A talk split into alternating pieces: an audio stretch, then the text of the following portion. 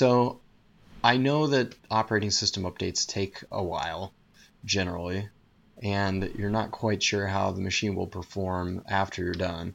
So I've been hitting the the snooze button on this alert for the past like two or three days because it was never a good time. So this afternoon, I was getting ready to go for a walk. I'd been looking at some other stuff, and I said, eh, you know what? Now's a good time. I'll go ahead and let it do its thing.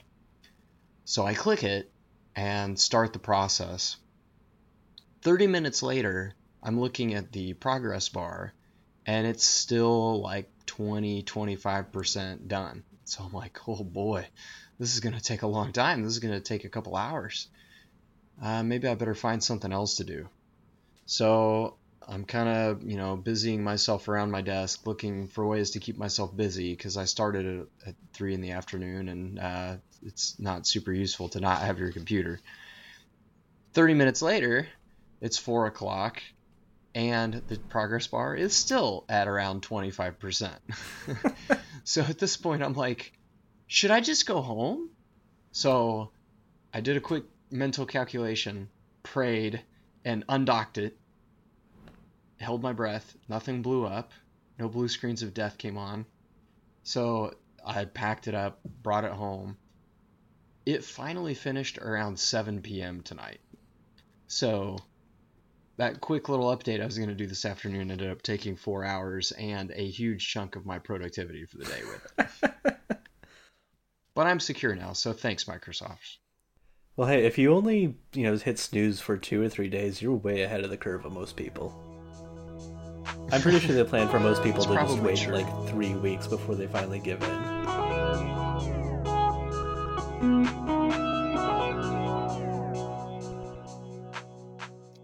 Hello and welcome. This is episode four of We Don't Know What We're Doing, a podcast on the thoughts and misadventures of your hosts. I am Joshua Crawford from Kansas City, Missouri, and with me is Matt Austin in Fairfax, Virginia. Hello. This week, we're going to go off-brand a little bit and talk about something that we, or I guess at least you, Matt, would say that we do know what we're doing. I I think so, and it's kind of funny because when I first read the topic, when you'd put this in the show notes uh, last week, which I did forget to actually tease in the last show, but, uh, you know, it'll be a fun little surprise. Uh, so you had written it up as, you know, dad level ups, grilling seasons and serving meat. And I just have this sort of reflexive response against that where I always feel like, I don't know, I guess I'm a, uh, I'm a kitchen egalitarian. Uh, so, you know, I always feel like, you know, grilling is always presented as, you know, the limited domain of that's where the guys are and, you know, mom is making stuff in the kitchen and all that. And, you know, that, either way, that doesn't really need to be the case, uh, at least for me. Yeah, it's funny you mention that because there is uh, something of a division of labor in our household, but it it never occurred because of moral grounds or uh, even for that matter, a lack of skill. It just kind of happened. And then, you know, once I figure out how to light the grill and Sarah just doesn't want to mess with it, suddenly I am now the grill master. Yeah, it's just funny because there's this, like, it's such an ingrained stereotype. Because, I mean, for me, like, the grill is more of an extension of the kitchen. You know, it's not really separate at all. And, you know, a lot of people will come up like, oh, you know, you're so good at grilling meat. And, you know, I, I can accept that as a compliment that it is. But I always get a little bit defensive. I'm like, I do other stuff, too. Like, I'm usually even more proud of the stuff that I make, you know, in the, you know, kitchen proper. Uh, sure. As opposed to what I'm actually grilling. But I, I'm still always happy to talk about grilling, so. Yeah, you're like, yeah, yes, I, I grill excellent meat, but come taste my souffle. uh, it's funny, my favorite thing to make uh, while we're on this, I actually had it uh, tonight because we thawed some from the freezer. I, I make this gigantic batch, it makes about a gallon of uh, bolognese sauce. Uh, the day that I do it, I always, um, you know, we'll make a big day of it. We'll do lasagna, and then we'll freeze, you know, the other half of it that we don't even put into lasagna. So that was actually, funnily enough, tonight's meal was uh, bolognese with ricotta gnocchi. Mm, that sounds delicious. Why wasn't I invited? I mean, I, I would have, but your computer wasn't uh, wasn't up to date. I, I wasn't going to be a secure invite. I have a phone. You could pick up the phone. uh, then you just get jealous. Yeah, like I, I I am jealous. Uh, also of your skills. And this uh, when I put this topic on here, I figured that maybe there would be some other quote unquote dad level ups that maybe I would have more input on, uh, because I I think my main contribution to this topic is going to be humorous stories of how to do it wrong. Uh, I, I can function in the kitchen uh, if we're treating the grill as an extension of the kitchen. I can I can make a few things, but I'm I definitely wouldn't consider myself a, a very skilled chef. Yeah, and it's just something that, I mean, I tend to read a lot, um, especially when it's something that I get interested in. So this is something where, you know, I've I've read a lot and I've done a lot, and I have a lot of the, you know, tools that mark me as, you know, the rube that got the tools. Um, but yeah, it's something that I've I've always really enjoyed. So it's, you know, I, I think my investments have paid off. I would say so. Having uh, having tasted your food a couple times, I would agree with that. So how are we going to walk through this? Let's let's say uh, this isn't a podcast. Let's say you're just talking to me as a, you know, new guy at your church, and I come up to you and I ask, because I have asked this question, by the way, but I, I asked it of the internet foolishly. Uh, how how do I grill a steak? Where do I start? It's kind of funny that you ask, because there's a couple of people at my church that have actually come up to me like to ask me about uh, the grill that I have, and, you know, any tips for using that, because they've got one similar or they're looking into getting one similar. Uh, so we'll get into the actual grill and all that first. But, uh, you know, for me, I guess, you know, we'll start with steaks and chops, because barbecue is, you know, or I just committed a cardinal sin that I was going to rail against. Uh, grilling is, it's a big domain. There's, you know, there's steaks, there's burgers, there's poultry. All these are different, and they're all different than barbecue, which is its own thing. Um, it's very much not a noun. Uh, it's not equivalent to grilling. That al- that always bugs me. I'm like, oh, you're going to light the barbecue. I'm like, no, I'm going to light the grill. Barbecue is... Anyway. Now you're just being pedantic. I know. I am not being pedantic here. I It has a very specific meaning. And so you know, the upper Midwest has completely I... destroyed it. I think I know where you're going, but I'm not sure that I see the significance. So explain it to me. I'm being pedantic. hmm. But all right, so yeah, so let's start. So like I said, it's a big topic. So we'll start just, you know, steaks and chops, you know, nice big. Uh, all right, what's your favorite kind of steak? What are you going to throw on the grill if you're going to do some steaks? Uh, so this is probably lame and, and bourgeois of me, but I really do enjoy filet mignon. Lame and bourgeois is not where I would have gone with that. Um, ironically, the grill is also not where I would go with that either. Um, I, I'm more, I'm much more likely. So filet is a very finicky thing. Like there's almost no fat, so it will cook very quickly. So if you're not watching it, it will go from wonderful to hockey puck in no time. Right. Uh, so for that, I actually usually end up, like, I would much rather just do that one over the stove, because all you need to do is sear both sides and maybe pop it in the oven for like a couple minutes just to make sure it's, uh, you know, you get it up to medium rare. Right. Um, I have done beef tenderloin, like a whole beef tenderloin on the grill as well. Um, so, and that actually does fit with, you know, the way that I normally do other steaks and chops, you know, large portions of meat. My favorites are always, uh, the ribeyes or the New York strip. Mm-hmm. And so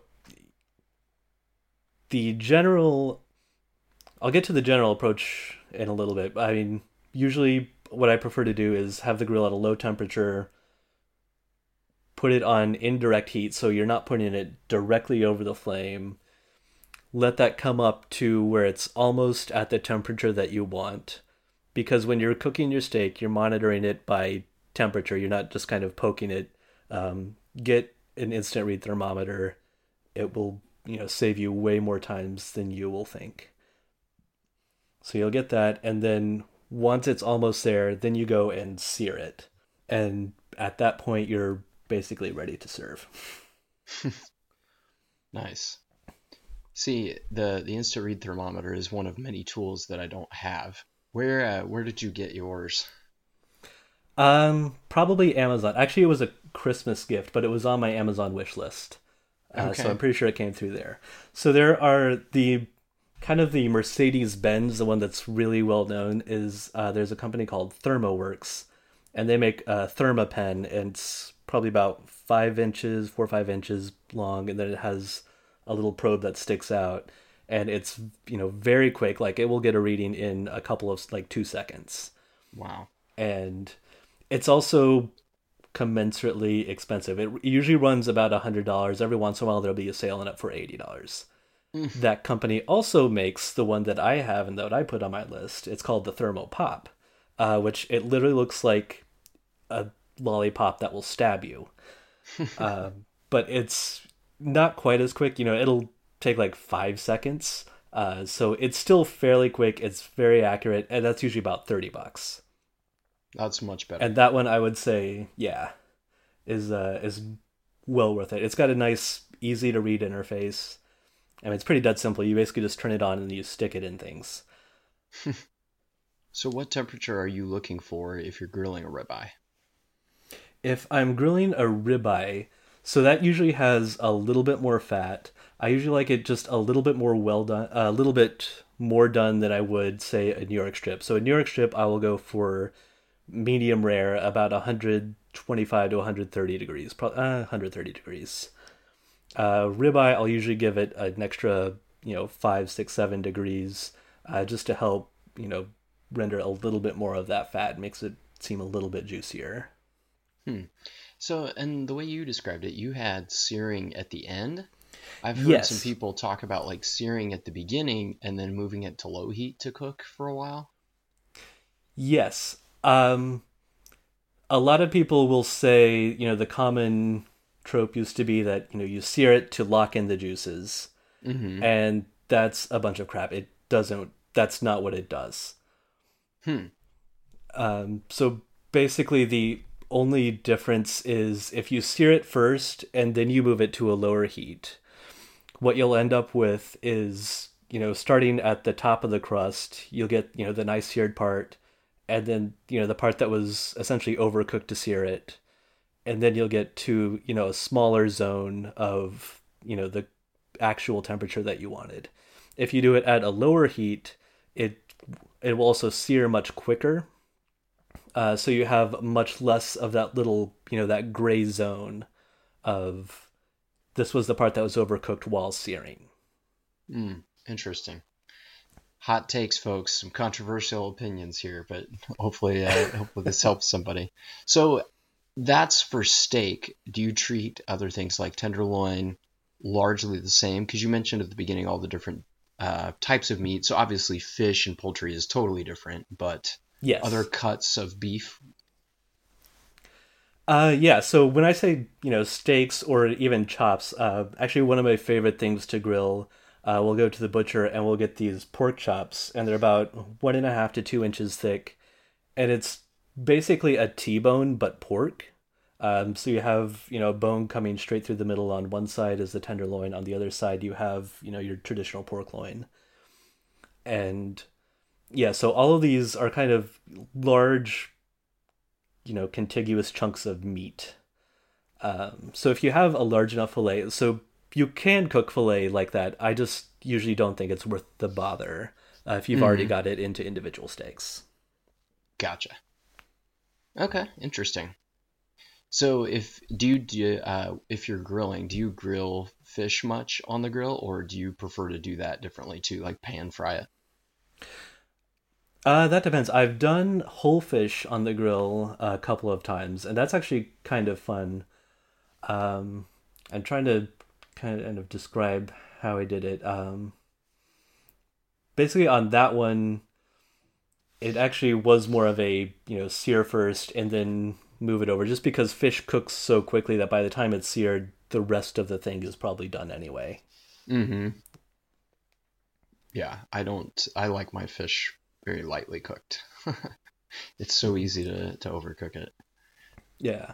It's, I think it's funny the way you had the show notes set up, because I, I kind of wasn't paying attention, but uh, you did have meat as one of the very early topics. And I hadn't even thought about like selecting which meat to put on the grill. I just think pretty much everything tastes good grilled, but it's true that some things cook better on it than others. And I had noticed that just with the little bit of grilling that I've done. Um, so I was very foolish and ambitious, perhaps. We had uh, like twelve different people over, a bunch of couples from our church. And this was right after I had first got my grill. And it wasn't a, uh, I don't have a big grill. It's not a charcoal grill. It's a, uh, a little, you know, propane grill that's got space for like, Uh, probably eight burgers if you pack them in there pretty good. And so I'm making steak for twelve people on this thing. And um, I also went the next foolish step, and I asked each of them how they wanted their steak done. And I found out that it is much easier, actually, uh, to get a medium steak than it is to get a well steak, especially a well steak that isn't also just burnt to a crisp. I think so, that's actually the definition of a well steak. Well, yeah, depending on who you ask. Um, so, and this grill doesn't doesn't heat very evenly because it's so small. It doesn't it doesn't have a lot of thermal inertia. So every time you open the the top of the thing, you know, you lose all your heat. And there's a couple spots where the, the flame comes up where it's super hot and the rest of it is just kind of cool. So pretty much everybody's steak ended up medium to medium rare. I thought they were delicious, but not everyone agreed. If you want it well done, I mean, you have a microwave in your kitchen. Hey, you're talking to a not all that too far in the distant converted well done eater. I, I now enjoy my steaks medium, but it wasn't that many years ago I ate them well. This is where somebody needs to break into a chorus of, I saw the light, I saw the light. Anyway. So uh, you also list kosher salt on here. Is that all you season with, or do you use other spices? Um. Yeah, so... It, you know, how you season your meat is, that's up to you. Like, I'm not gonna complain it, no matter what you put on. You know, there's a million ways to do it. Uh, usually I like to go simple. So what I'll do is, you know, let's say I'm grilling at night. So the morning of, I'll have the steak out. I will, you know, put it on a rimmed baking, baking sheet, uh, just on a grid. And I'll just, you know, throw some salt over it, both sides. And then I'll throw that in the fridge. And then that night, uh, when I get home, I'll take that out. I'll throw some pepper over it, and then it goes on the grill when the grill's ready. That's usually, and it's funny because so many times, like I'll I'll just do exactly that, and people are like, oh, you know, what did you put on this? I'm like, salt and pepper. So I, I'm not opposed to, you know, if you want to put, you know, like the I I used to do a lot of like the Montreal steak seasoning or, you know, something like that. I've kind of stopped using those just because since I'm salting earlier, just to, you know, let that kind of act as a little bit of a dry brine. Um, you know, most of your store-bought seasonings will already come loaded with salt. So I don't mm-hmm. want to add more onto that because then it would just become inedible. So, right. You know, usually I'm just like, well, I've got salt on it. I've got pepper and, you know, I'm happy. Well, and if it's a good cut of meat, like it, sh- it really doesn't need very much seasoning. Right. But yeah, I mean, oh, if you want to go, you know, uh, we were at my parents' a couple weeks ago and we had uh, some thinner pork chops, just like, you know, the normal pork chops that you would envision uh, that, you know, baked. We're going to throw those on the grill. Uh, so I just threw together a little, um, what did I put? Mustard, uh, garlic, uh, some other uh, some other herbs on there. And, you know, that was good, too. But, you know, usually my go-to is salt and pepper. Nice. So real quick, um, we need to talk about grills, too. But how would you treat chicken differently than the, the big hunks of meat? Uh, so chicken, when I usually do that one, uh, so that one, I don't... if I'm doing, you know, just, you know, chicken breasts or chicken thighs or something like that, you know, just already cut up boneless pieces, those I will actually, I'll, those I'll reach for, you know, the pre-made rubs. I'll just throw mm-hmm. those on a little bit beforehand. And then chicken, at least I've found, is easier to manage if I do the exact opposite of what I was saying before, where, you know, I'll just throw it on direct heat for, you know, a minute or so each side, and then I'll move it off to indirect to let it finish cooking. Uh, hmm. I've just found that I have better results when I do it that way, uh, but your mileage may vary. Your mileage may vary. So. I mean, I would think this would be pretty consistent, although I guess it does depend on the, the grill type, which is our, our next thing we need to talk about. Yeah, the grill type and the uh, like the cut of chicken that you're using. Like the other thing I'll do, so grilling whole chickens, so I'll spatchcock them. So that's where you just take the backbone out and kind of splay it. And then you throw that, you know, you season the bird with whatever you want. Usually that I'll go back to salt and pepper. Um, and then you just cook that at a very high temperature. And, you know, thirty minutes later, you have roast chicken. Mm-hmm. That sounds delicious. So usually uh, works out. On the on the grill type, I'm interested your thoughts, and then I have a funny story when it comes to uh, what type of grill you should use and why. Uh, so I'm very much a fan of charcoal grills. Um, I've never, I don't think I've ever had a uh, a gas grill myself. It's funny because so when I first moved out here to Virginia, I was living in an apartment. I was on the fourth floor, and I just kind of uh, like my apartment faced the woods, uh, so I just had, you know, this cheap little, you know, Walmart, you know, eighteen inch square grill that I would just, I would go out onto my balcony, which was off of my bedroom. I would have the grill there. I'd have my stock pot behind me filled with water because I was terrified that the whole thing would just like light the, the rest of the building on fire. And I used that for about one season when, you know, I lit the grill. I went back into the kitchen to grab the steaks, and I came back out and I'm looking out, you know, through my sliding glass door. And I've closed the grill, but the flames are coming through the closed lid. I'm like, I, I think this one's done. I'm not going to risk that one anymore. Yeah, so uh, you used your stock pot and then uh, disposed of the grill? Uh, I think I might have managed to open the grill and cook the steaks because, I mean, I already had the steaks. But that was going to be the last time. You're a braver man than me. So my story is somewhat similar, uh, but also somewhat more dangerous. So for context on this one, uh, first you have to understand that our house has a, a wood deck that uh, projects off of the second story over this little concrete patio. And so my grill is on the concrete patio underneath this wood deck. And I mean, you know, the deck is kind of high up there. It's twelve feet or so, like you can't reach it. But, you know, wood over fire, I tend to think about those things. So whenever I am using the grill, I kind of push it off on the edge of the concrete patio just to get it a little bit out from under the deck. But it's it's close enough that if the wind caught it just right, you know, I could see something happening. So I'm all, I'm generally pretty careful about that. What I'm not very good at, apparently, is grill maintenance. So this is the same uh, grill that I was talking about earlier, natural gas, or, or not natural gas, I'm sorry, propane. And uh, Sarah's family is over. They're they're visiting us. We have her parents with us. We have her brother and his wife and, and our nephew. So we have all these people, and we thought, oh, this will be cool. We'll do some kebabs on the grill. So I fire the grill up. And, uh, you know, I'm out there getting ready to cook, close the lid. Uh, we throw a little bit of meat on it.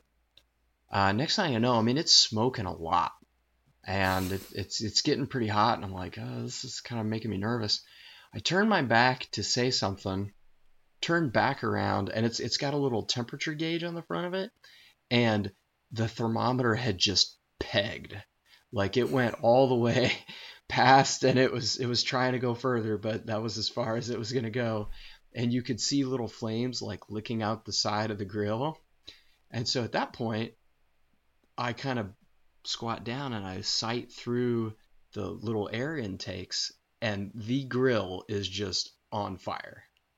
The meat is on fire. It's all on fire.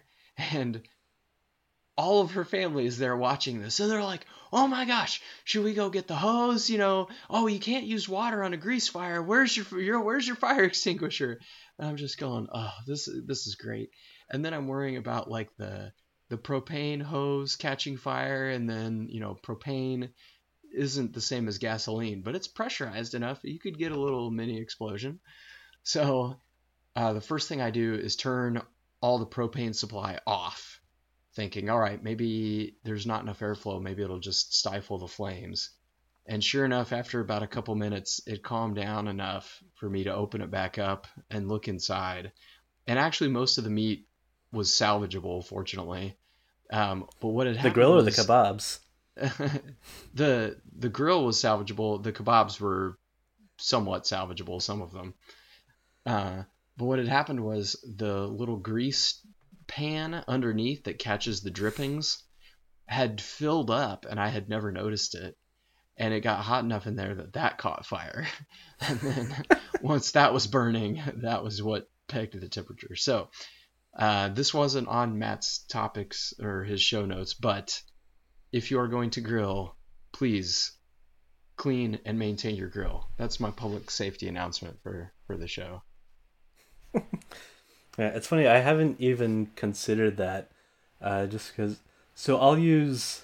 So the grill that I have, I have the big fancy, you know, Big Green Egg. It's a, if you don't know what it is, it's a Kamado, K A M A D O style grill. It's a Japanese style grill.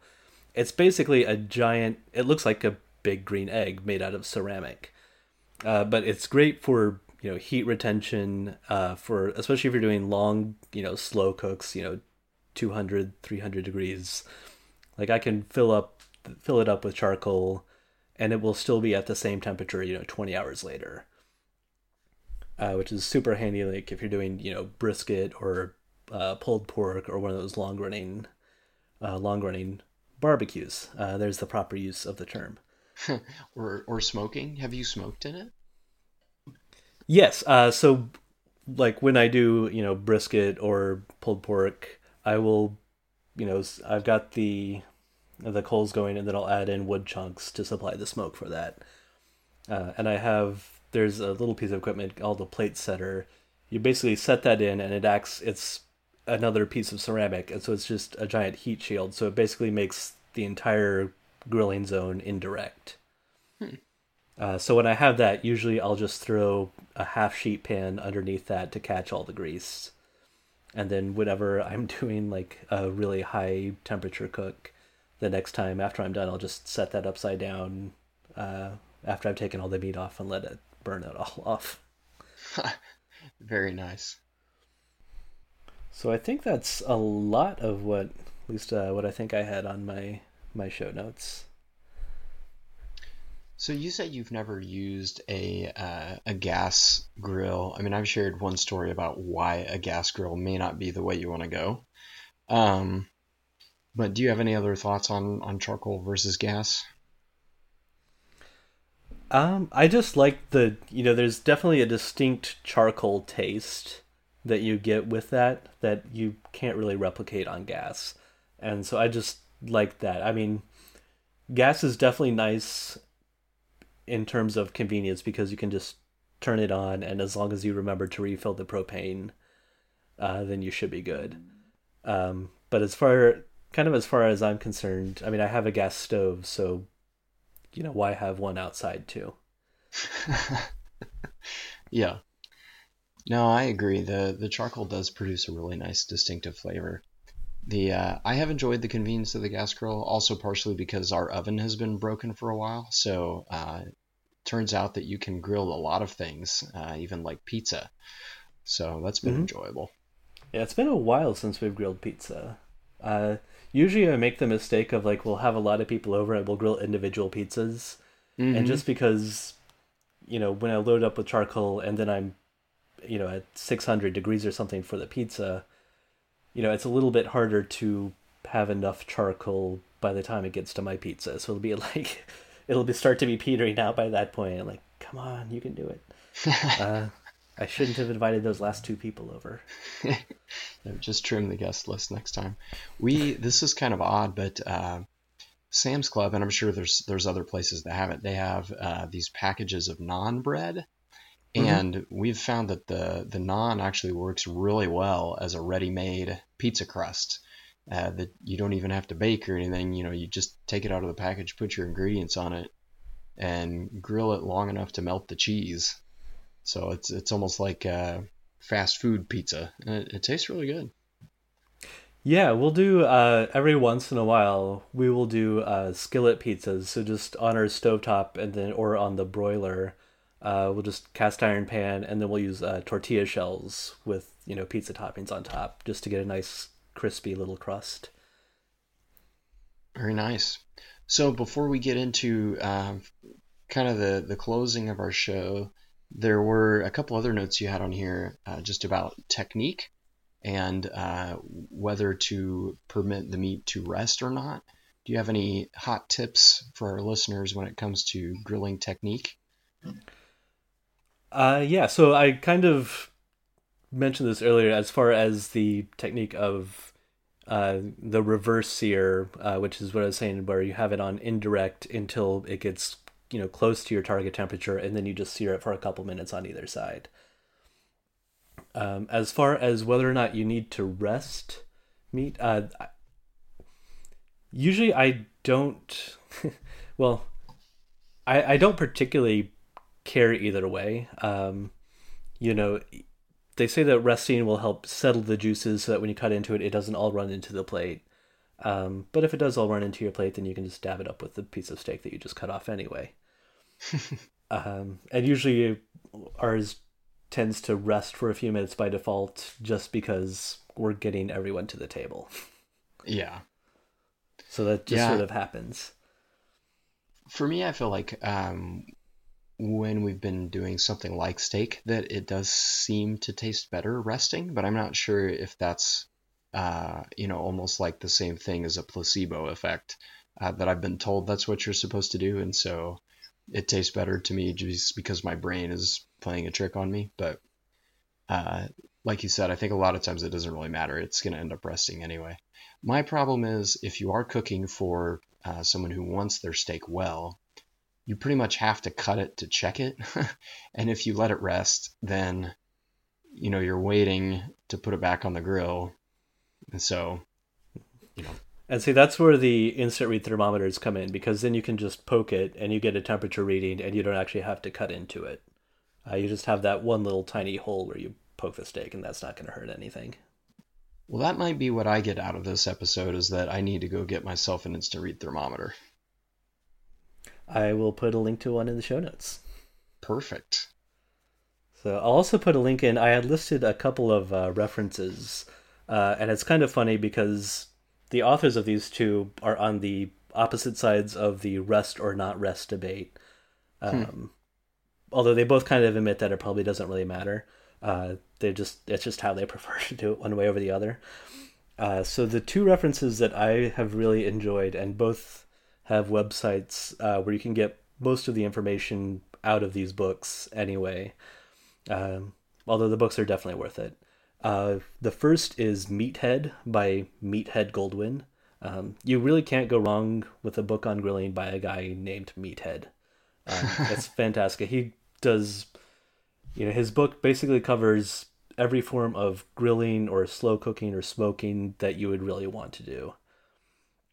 And the other is uh, The Food Lab by J. Kenji Lopez-Alt, uh, who is also a senior editor at Serious Eats dot com. And, you know, their website has been, you know, one of my main resources for uh, not only recipes, but they're also very good about, they'll have, you know, entire articles on this is why, you know, why we're doing this recipe like this. You know, we found that if we cooked it this way and then did this, then this happened. And you get a lot more of an in-depth uh, feel for what's going on, so that when you're cooking, you're actually more confident, because you're like, okay, you know, the recipe says about six minutes, but I'm already seeing it's a, you know, it's a golden brown crust, so I don't need to, you know, wait six minutes where it will be black. Right. That's interesting. I've I've heard the Food Lab mentioned before because they they seem uh, they seem to take a very scientific approach to cooking, which is interesting. Or or maybe syst- systematic is the right word. Yeah, I think systematic is a is a good word for it, and they're they're very good, and they have you know a number of different contributors, and they're all all very good. I I would recommend them highly. Nice. So before we leave our our audience uh, to chew on their meat, so to speak, uh, I believe you have some semi-random excellence to share this week as well. Uh, yeah, I think it's my turn this week. Uh, so one thing that sort of popped up uh, just in my Twitter feed, and I was following and looking at, I thought was really cool, uh, were uh, it's an artist. He does iconography. So if you kind of imagine, you know, what you might find if you look in a medieval Bible or, you know, the stained glass of an old uh, cathedral, like that kind of style of art um, with, you know, so, uh, some of it is, you know, sort of the traditional, you know, this is, you know, an iconographic representation of, you know, this parable or this story from the Bible. Uh, some of it, the one that caught my eye the first time uh, was actually a sort of a, the more modern thing. It was the, um, this was a couple years back. Uh, there was footage of ISIS in Libya uh, decapitating, uh, there were twenty-one Coptic Christians. Mm. And so he has, it was an iconic, Icono- iconography. I don't know what the correct. Uh, I think it's just icon for that. Yeah, I suppose so. Um, so it's an icon, you know, of them and their captors, and you know, Jesus kind of receiving them. And I just thought it was very cool. Um, I realized by now I don't think I've said his name yet. Uh, is Nikola Saric. He's a Serbian-born. I think he's in Germany now, um, but I will put links to. Uh, there's an interview with him that I first saw, and then I'll also put a link to his website. Nice. All right. Well, with that, we are uh, going to move to wrapping up. Before we go, want to let all of our loyal listeners know that next uh, next time on episode five, we're going to be talking about a topic that I am particularly excited to uh, discuss with you, and that is vacations and travel, particularly for those of you that have little ones. Uh, Matt and I will be sharing some experiences that we've had traveling with our little guys, uh, well, little guy in my case, little gal in your case, and uh, just some things that we've done that have worked, things that haven't. And uh, we'd definitely love to hear some feedback from you on that as well. If uh, if you get in touch with us before we record, we'll try and make sure that we get some of your stories included in our show as well. So uh, with that, thank you so much for listening. We'd love to hear from you. Our email address is podcast at we don't know dot info. Our website is we don't know dot info. That has all the important social media links for us, such as Twitter and blogs. Please write us with thoughts, questions, comments, funny stories, whatever you've got. We'll take it, and we will be back at you in another two weeks. Thanks for listening. Bye-bye.